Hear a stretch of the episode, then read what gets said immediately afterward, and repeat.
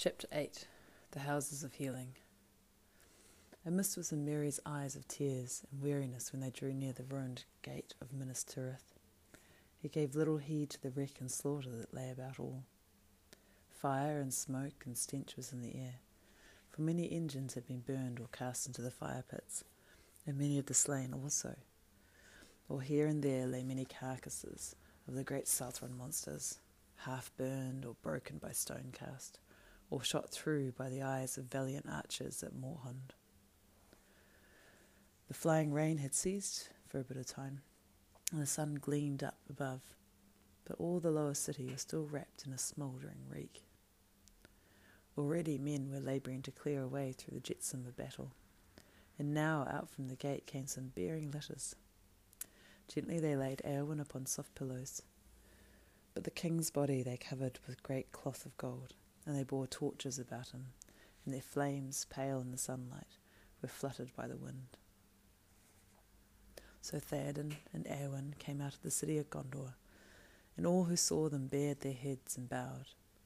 They passed through the ash and the fume of the burned circle, and went on and up along the streets of stone. To Merry, the ascent seemed age long, a meaningless journey in a hateful dream going on and on to some dim ending that memory cannot seize. Slowly, the lights of the torches in front of him flickered and went out, and he was walking in a darkness, and he thought, This is a tunnel leading to a tomb. There we shall stay forever. But suddenly into his dream there fell a living voice. Well, Merry, thank goodness I found you. He looked up, and the mist before his eyes cleared a little. There was Pippin. They were face to face in a narrow lane, and but for themselves it was empty. He rubbed his eyes. Where is the king? he said, and Eowyn. Then he stumbled and sat down on the doorstep and began to weep again. They've gone up into the citadel, said Pippin. I think you must have fallen asleep on your feet and taken the wrong turning. When we found that you were not with them, Gandalf sent me looking for you. Poor old Merry. How glad I am to see you again. But you are worn out, and I won't bother you with any talk. Tell me, though, are you hurt or wounded? No, said Merry. Well, no, I don't think so. But I can't use my right arm, Pippin, not since I stabbed him. My sword burned away all like a piece of wood. Pippin's face was anxious. Well, you'd better come with me as quick as you can, he said. I wish I could carry you. You aren't fit to walk any further. They shouldn't have let you walk at all, but you must forgive them. So many dreadful things have happened in the city, Merry, and that one poor hobbit coming in for the battle is easily overlooked. It's not always misfortune to be easily overlooked, said Merry. I was overlooked just now by. Oh, I can't speak. I can't speak of it. Help me, Pippin. It's all going dark again, and my arm is cold. Lean on me, merry lad, said Pippin. Come now, foot by foot. It's not far. Are you going to bury me? said, Pip, uh, said Merry. No, said Pippin, trying to sound cheerful, although his heart was wrung with fear and pity. No, we are going to the ho- houses of healing. They turned out of the lane that ran between the tall houses and the outer wall of the fourth circle, and they regained the main street climbing up to the citadel. Step by step they went, while Merry swayed and murmured as if one in sleep. I'll never get him there, thought Pippin. Is there no one to help me? I can't leave him here. Just then, to his surprise, a boy came running up behind, and as he passed, he recognized Bergil Beregond's son. Hello, Bergil, he called. Where are you going? Glad to see you again, and still alive. I'm running errands for the healers, said Bergil. I cannot stay. Don't, said Pippin, but tell them up there that I have a sick hobbit. A Perian, mind you. Come from the battlefield. I don't think he can walk so far. If Mithrandir is there, he'll be glad of the message. Bergil ran on. I'd better wait here, thought Pippin. So he let Merry sink gently down into the pavement, into a patch of sunlight, and then he sat down beside him, laying Merry's head on his lap. He felt his body and limbs gently and took his friend's hands in his own. The right hand felt icy to the touch. It wasn't long before Gandalf himself came in search of them. He stooped over Merry and caressed his brow, and then he lifted him carefully. He should have been born in honour into this city, he said. He has well repaid my trust, for if Elrond had not yielded to me, neither of you would have set out. Then far more grievous would the evils of this day have been. He sighed. And yet there is another charge on my hands, all the while the battle hands and the battlements. So at last Faramir and Eowyn and Meriadoc were laid in the beds of the houses of healing, and there they attended well. For though all law was in these latter days fallen from the fullness of old, the leechcraft of Gondor was still wise, and skilled in the healing of wound and hurt, and all such sicknesses east of the sea mortal men were subject to, save old age only. For that they had found no cure, and indeed the span of their lives had now waned to little more than that of other men, and those among them who passed the tale of five score years with vigour were grown few, save in the houses of few, some purer blood. But now their art and knowledge were baffled, for there were many sick of malady that would not be healed, and they called it the Black Shadow, for it came from the Nazgul. And those who were stricken with it fell slowly into an ever deeper dream, then passed in silence to a deadly cold, and so died. And so it seemed to the tenders of the sick that the halfling, and on the Lady of Rohan the melody was heavy. Still at whiles, at the morning, as the morning wore away, they would speak, murmuring in their dreams, and the watchers listening to all that is said, hoping to perhaps learn something that would help them understand their hurts. But soon they began to fall down into the darkness, and as the sun turned west, a grey shadow crept over their faces. Faramir burned with a fever that would not abate. Gandalf went from one to the other, full of care, and was told all that the watchers could hear. And so the day passed, while the great battle outside went on with shifting hopes and strange tidings, and still Gandalf waited and watched and did not go forth, till at last the red sunset filled all the sky, and the light through the windows fell on the grey faces of the sick. Then it seemed to those who stood by that in the glow of the faces flushed softly, as with health returning, but it was only a mockery of hope. Then an old wife, Ioreth, the eldest of women who served in that house, looked upon the fair face of Faramir and wept, for all the people loved him. And he said, Alas, if he should die, would that there were the kings in Gondor, as they were once upon a time, they say. For it is said in old law, the hands of the king are the hands of the healer. And so the rightful king could ever be known. Gandalf, who stood by, said, Men may long remember your words, Ioreth, for there is hope in them. May a king, maybe a king has indeed returned to Gondor. Or have you not heard the strange tidings that have come to the city? I've been too busy with this and that to heed all the crying and shouting, she answered. All I hope is that those murdering devils do not come to this house and trouble the sick. Then Gandalf went out in haste. Already the fire in the sky was burning out, and the smouldering hills were fading, while ash grey evening crept over the fields. Now, as the sun went down, Aragorn and Eomer and Imrahil drew near the city with their captains and knights. And when they came before the gate, Aragorn said, Behold the sun setting in a great fire. It is a sign of the end and the fall of many things, and a change in the tides of the world that this city and the realm has rested in the charge of the stewards for many long years, and I fear that if I enter it unbidden, then doubt and debate may arise, which should not be while this is, should not happen while this war is fought. I will not enter in, nor make any claim, until it be seen whether we or Mordor shall prevail.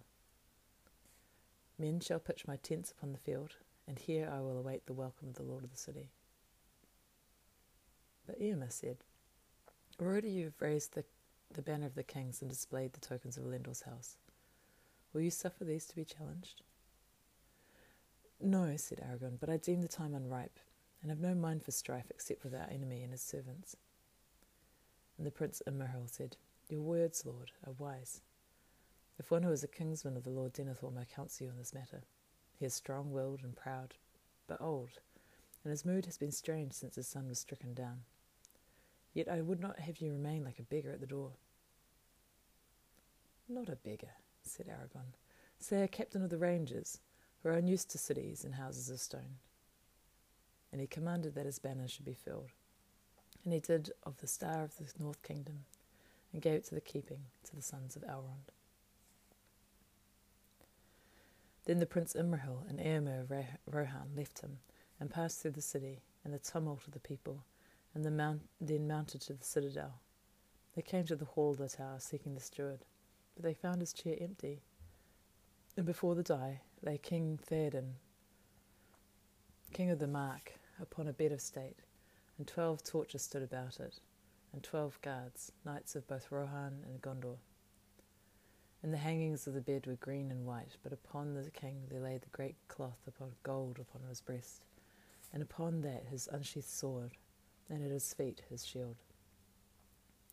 The light of the torches shimmered in his white hair like sun in the spray of a fountain, but his face was fair and young, save that a peace lay on it beyond the reach of youth, and it seemed that he slept. When they had stood silent for a time beside the king, Imrahil said, Where is the steward? And where also is Mithrandir? And one of the guards answered, The steward of Gondor is in the houses of healing. But Eomer said, Where is the lady Eowyn, my sister? For surely she should be lying beside the king, and in no less honour. Where have they bestowed her? And Imrahil said, The lady Eowyn was yet living when they bore her thither. Did you not know? Then hope unlooked for came so suddenly to Eomer's heart, and with it the bite of care and fear renewed, that he said no more, but turned and went swiftly from the hall, and the prince followed him. And when they came forth, evening had fallen, and many stars were in the sky. And there came Gandalf on foot with him, one cloaked in grey. And they met before the doors of the houses of healing. They greeted Gandalf and said, We seek the steward, and men say that he is in this house. Has any hurt befallen him? And the Lady Eowyn, where is she? And Gandalf answered, She lies within and is not dead, but near death. But the Lord Faramir is wounded by an evil dart, as you have heard, and he is now the steward, for Denethor has departed and his house is in ashes. They were filled with grief and wonder at the tale that he told. But Imrahil said, The victory is shorn of gladness, and is a bitter bought if both Gondor and Rohan in one day are bereft of their lords. Eomer rules the Rohirrim. Who shall rule the city in the meantime? Should we not now send for the Lord Aragorn?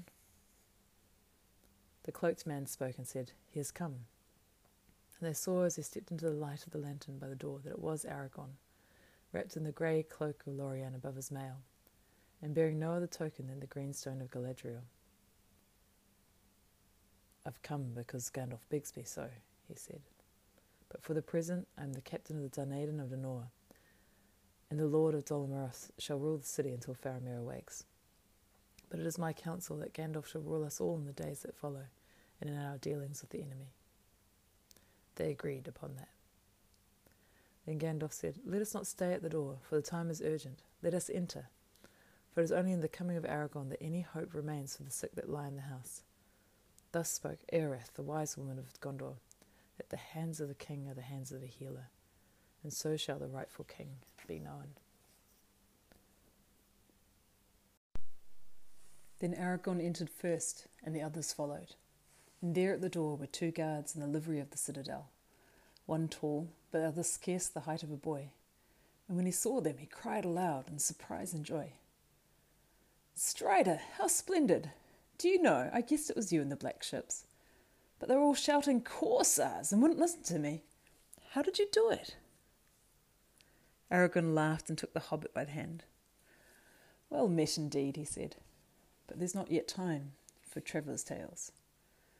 But Imrahil said to Eomer, Is it thus that we speak to our kings? Yet maybe he will wear a crown and some other name. And Aragorn, hearing him, turned and said, Verily, for in the high tongue of old I am Elessar the Elfstone, and Ivinya the Renewer. And he lifted from his breast the green stone that lay there. But Strider shall be the name of my house, if that is ever established. And the high tongue, it will not sound so ill, and Telcontar I will be to all the ears of my body. With that they passed into the house, and as they went towards the room where the sick were tended, Gandalf told of the deeds of Eowyn and Meriadoc. For, he said, long have I stood by them, and at first they spoke much in their dreaming, for they sank into the deadly darkness. Also, it is given to me to see many things far off. Aragorn went first to Faramir, and then to Lady Eowyn, and at last to Merry. When he had looked on the faces of the sick and seen their hurts, he sighed. Here I must put forth all such power and skill as given to me, he said.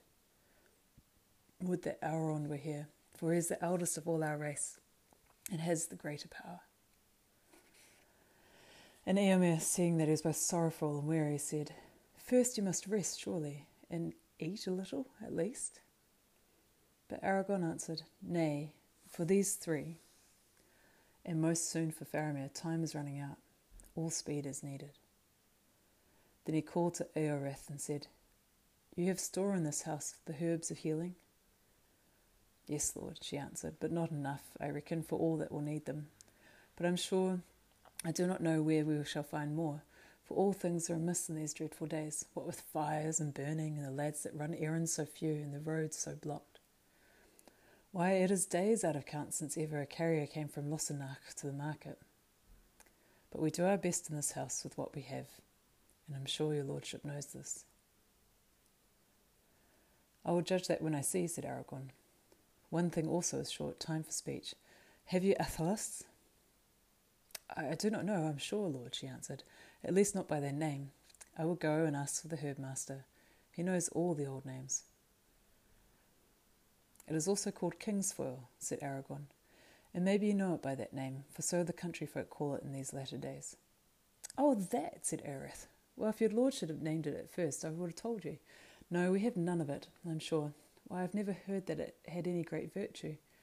And indeed, I've often said to my sisters when we come upon growing in the woods, Kingsfoil, I said, tis a strange name. I wonder why it's called so. For if I were a king, I would have plants much more bright in my garden.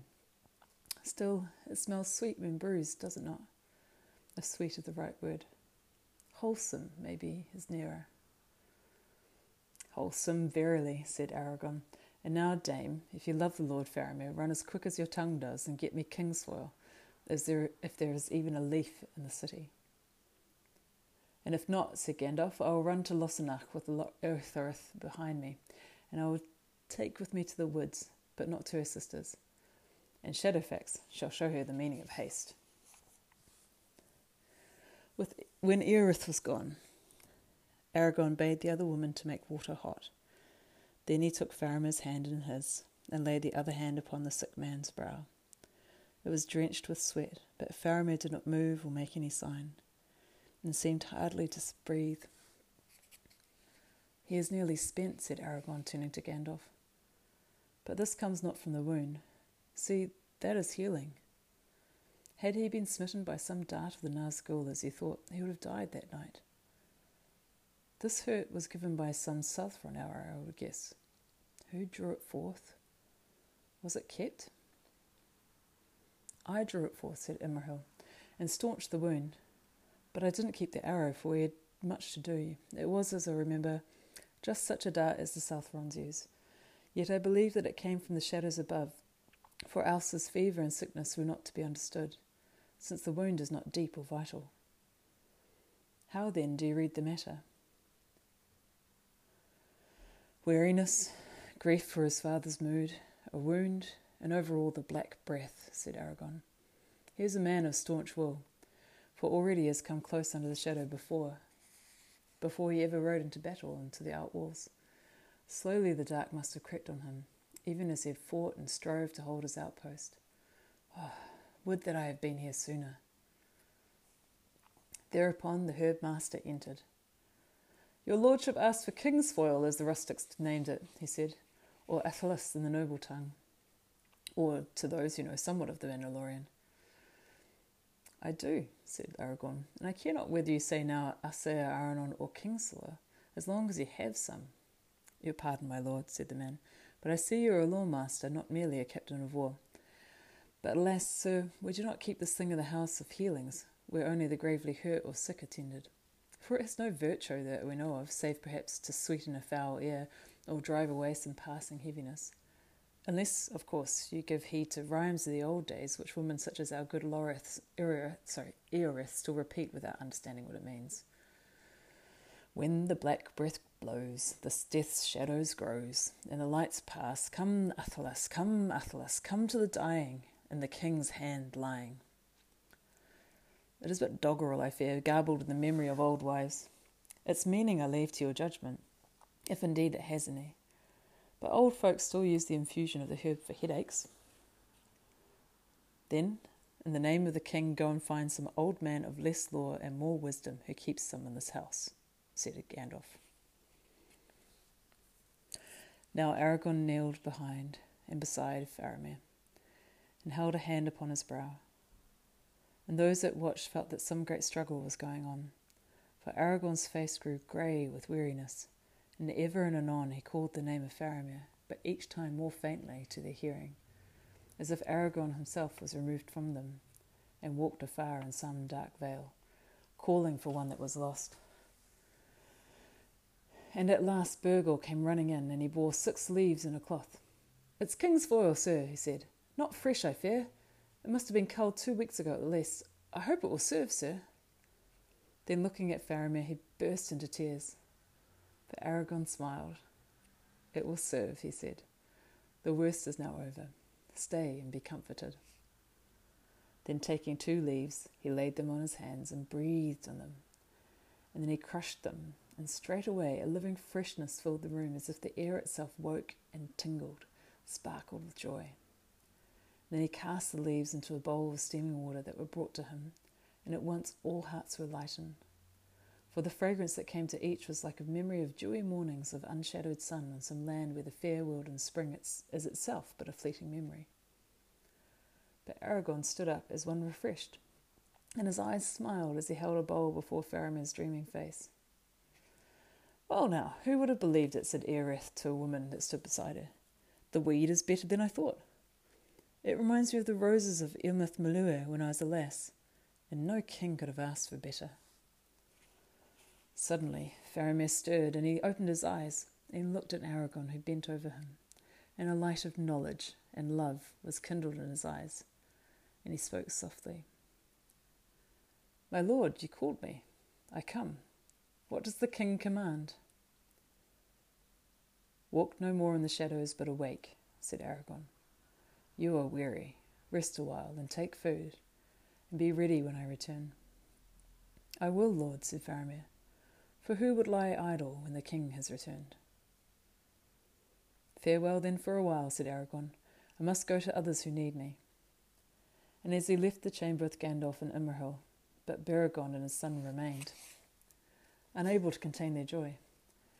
As they followed Gandalf and shut the door, Pippin heard Ioreth exclaim, King, did you hear that? What did I say? The hands of a healer, I said.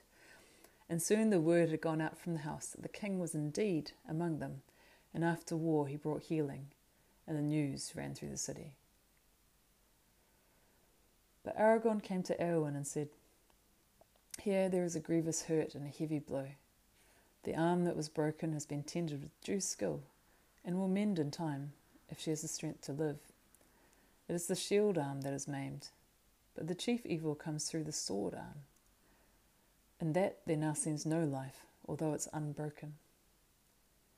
Alas, for she was pitted against a foe beyond the strength of her mind or body, and those who will take a weapon to such an enemy must be sterner than steel, if the very shock of it shall not destroy them. It was an evil doom that set her this path. She is a fair maiden, fairest of the house of the queens, and yet I not know how to speak to her or of her. When I first looked on her and perceived her unhappiness, it seemed to me that I saw a white flower standing straight and proud, shapely as a lily, and yet knew what was that it was hard as if it was wrought by elf-wrights out of steel. Or it was maybe a frost that had turned its sap to ice, and so stood, bittersweet, still fair to see, but stricken, soon to fall and die. Her melody begins before this day, does it not, Éomer? I marvel that you should ask me this, Lord, he answered, for I hold you blameless in this matter, as in all else, yet I knew not that Eowyn, my sister, was touched by any frost until she first looked upon you. Care and dread she had, and shared with me in the days of Wormtongue and the king's bewitchment, and she tended the king in growing fear. But this did not bring her to this pass. My friend, said Gandalf, you had horses and deeds of arms and the free fields, but she, born in the body of a maid, had a spirit and courage at least the match of yours. Yet she was doomed to wait upon an old man whom she loved as a father, and watch him falling and failing into a mean, dishonoured dotage, and her part seemed more ignoble than that of the staff that he leaned upon. Do you think that Wormtongue had poison only for Theoden's ear? Dotard, what is the house of Eorl but a thatched barn where brigands drink in the reek and their brats roll on the floor amongst the dogs? Have you not heard these words before? Saruman spoke them, the teacher of Wormtongue. Though I do not doubt that Wormtongue at home wrapped their meaning in terms more cunning. My lord, if your sister's love for you and her will was still bent on her duty, had not restrained her lips, you might have heard even such things escape from her. But who knows what she spoke in the darkness, alone in the bitter watches of the night? And when all her life seemed shrinking, and the walls of her bower closed in about her, a hutch to tremble some wild things in she may have felt. Then Éomer was silent, and looked on his sister, as if pondering anew all the days of their past life together. But Aragorn said, said I saw what you saw, Éomer. Few other griefs amid the ill chances of the world have more bitterness and shame for a man's heart than to behold the love of a lady so fair and brave that cannot be returned. Sorrow and pity have followed me ever since I left her desperate in Dunharrow and rode to the paths of the dead, and no fear upon that way was so present as the fear for what might befall her. And yet, Éomer, I say to you that she loves you more truly than me. For you she loves and knows, but in me she loves only a shadow and a thought, a hope of glory and great deeds and lands far from the fields of Rohan. I have, maybe, the power to heal her body and to recall her from the dark valley, but to what she will awake, hope or forgetfulness or despair, I do not know. And if to despair, then she will die, unless other healing comes which I cannot bring. Alas, for her deeds have set her amongst the queens of great renown. Then Aragorn stooped and looked in her face, and it was indeed white as a lily, cold as frost, hard as graven stone. But he bent and kissed her on the brow and called her softly, saying, Eowyn, Eomund's daughter, awake, for your enemy has passed away. She did not stir, but now she began to breathe deeply, so that her breast rose and fell beneath the white linen of the sheet. Once more, Aragorn bruised two leaves of athelas and cast them into the steaming water, and he laved her brow with it, and her right arm lying cold and nerveless on the coverlet. Then, whether Aragorn had indeed some forgotten power of Westernesse, or whether it was just his words of the Lady Eowyn that was wrought on them, as the sweet influence of herbs stole about the chamber, it seemed to those who stood by that the keen wind blew through the window, and it bore no scent, but it was an air wholly fresh and clean and young, as if it had not before been breathed by any living thing, and came new made from snowy mountains high beneath a dome of stars, or from shores of silver far away washed by the seas of foam. Awake, Eowyn, Lady of Rohan, said Aragorn again, and he took her right hand in his, and it felt warm with life returning. Awake, the shadow is gone, and all darkness is washed clean. Then he laid her hand in Éomer's and stepped away. Call her, he said, and he passed silently from the chamber. Eowyn, Eowyn, cried Éomer amidst his tears. But she opened her eyes and said, Éomer, what joy is this? For they said you were slain, Nay, but there was only the dark voices in my dream. How long have I been dreaming? Not long, my sister, said Éomer, but think no more on it. I am strangely weary, she said. I must rest a little. But tell me, what of the Lord of the Mark? Alas, do not tell me that was a dream, for I know it was not. He is dead, as he foresaw. He is dead, said Éomer, but he bade me say farewell to Eowyn, dearer than a daughter. He lies now in great honour in the citadel of Gondor. Oh, that is grievous, she said, and yet it is good beyond all that I dared hope in the dark days, when it seemed that the house of Eorl was sunk in honour less than any shepherd's cot. And what of the king's esquire, the halfling? Eomer, you shall make him a knight of the Riddermark, for he is valiant. He lies nearby in this house, and I will go to him, said Gandalf. Eomer shall stay here for a while. But I do not speak yet of war or woe until you are made whole again. Great gladness it is to see you wake again to health and hope. So valiant a lady. To health, said Eowyn. It may be so. At least, at least while there is an empty saddle of some fallen rider that I can fill, and there are deeds to do. But to hope? I don't know. Gandalf and Pippin came to Merry's room, and there they found Aragorn standing by the bed.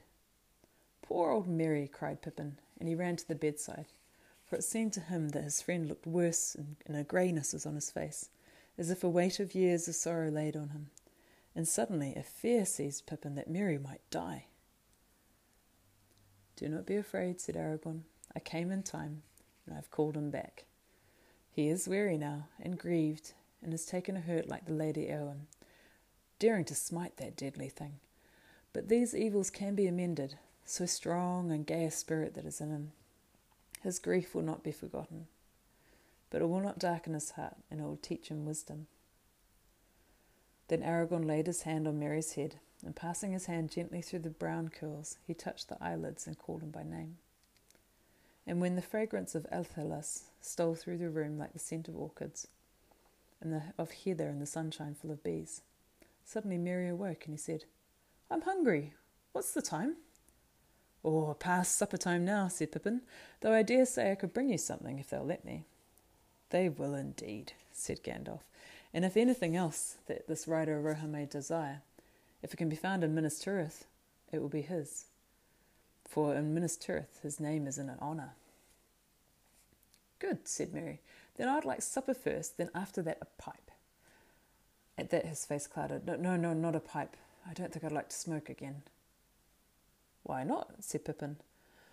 Well, answered Merry slowly, he is dead. It has brought it all back to me. He said he was sorry he had ever had a chance.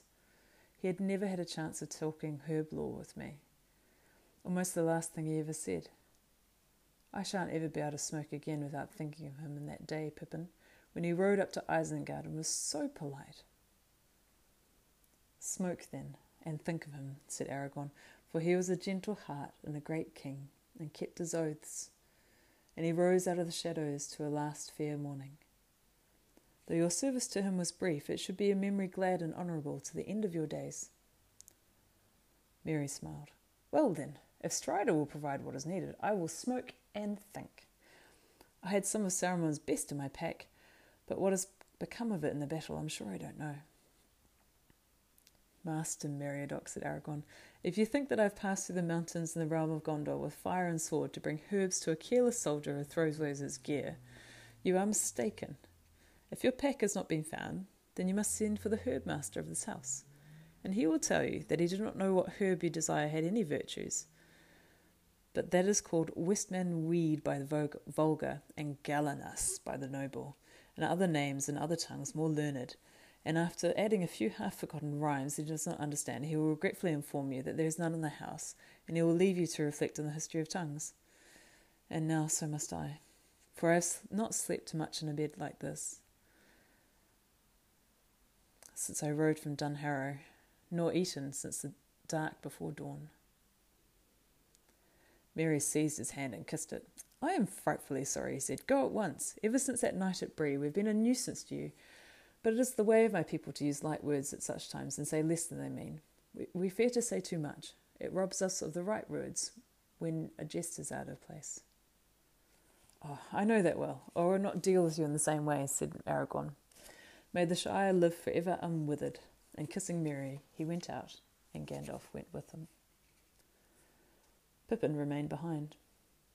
Was there ever anyone like him? he said. Except Gandalf, of course. I think they must be related.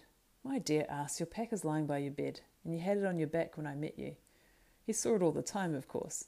And anyway, I have some stuff of my own. Come on. Longbottom Leaf it is. Fill it up while I run and see about some food. And let's be easy for a bit.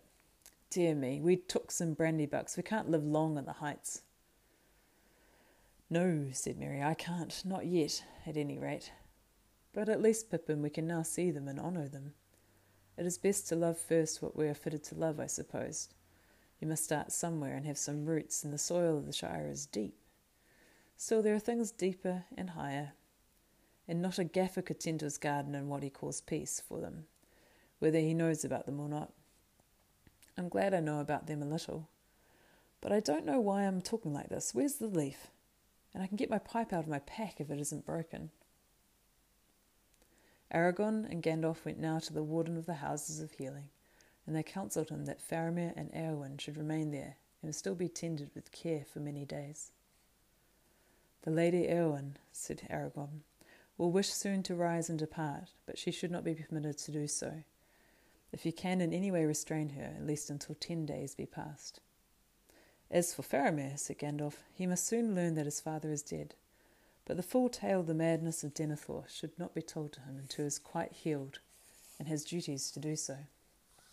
See that Beregond and the Perian who are present do not speak of him in those things yet.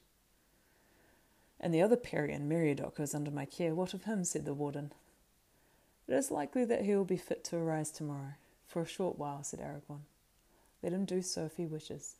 He may walk a little in the care of his friends. They are a remarkable race, said the warden, nodding his head. Very tough in the fibre, I deem. At the doors of the houses many were gathered to see Aragorn, and they followed after him. And when at last he had supped, men came and prayed that he would heal their kinsmen or their friends, whose lives were in peril through hurt or wound, or lay under the black shadow. And Aragorn rose and went out, and he sent for the sons of Elrond, and together they laboured far into the night. And word went through the city, The king has come again indeed. And they named him Elfstone because of the green stone that he wore. And so the name which was foretold by his, at his birth that he should bear was chosen for him by his own people. And when he could labour no more, he cast his cloak about him, and slipped out of the city, and went to his tent just ere dawn, and slept a while.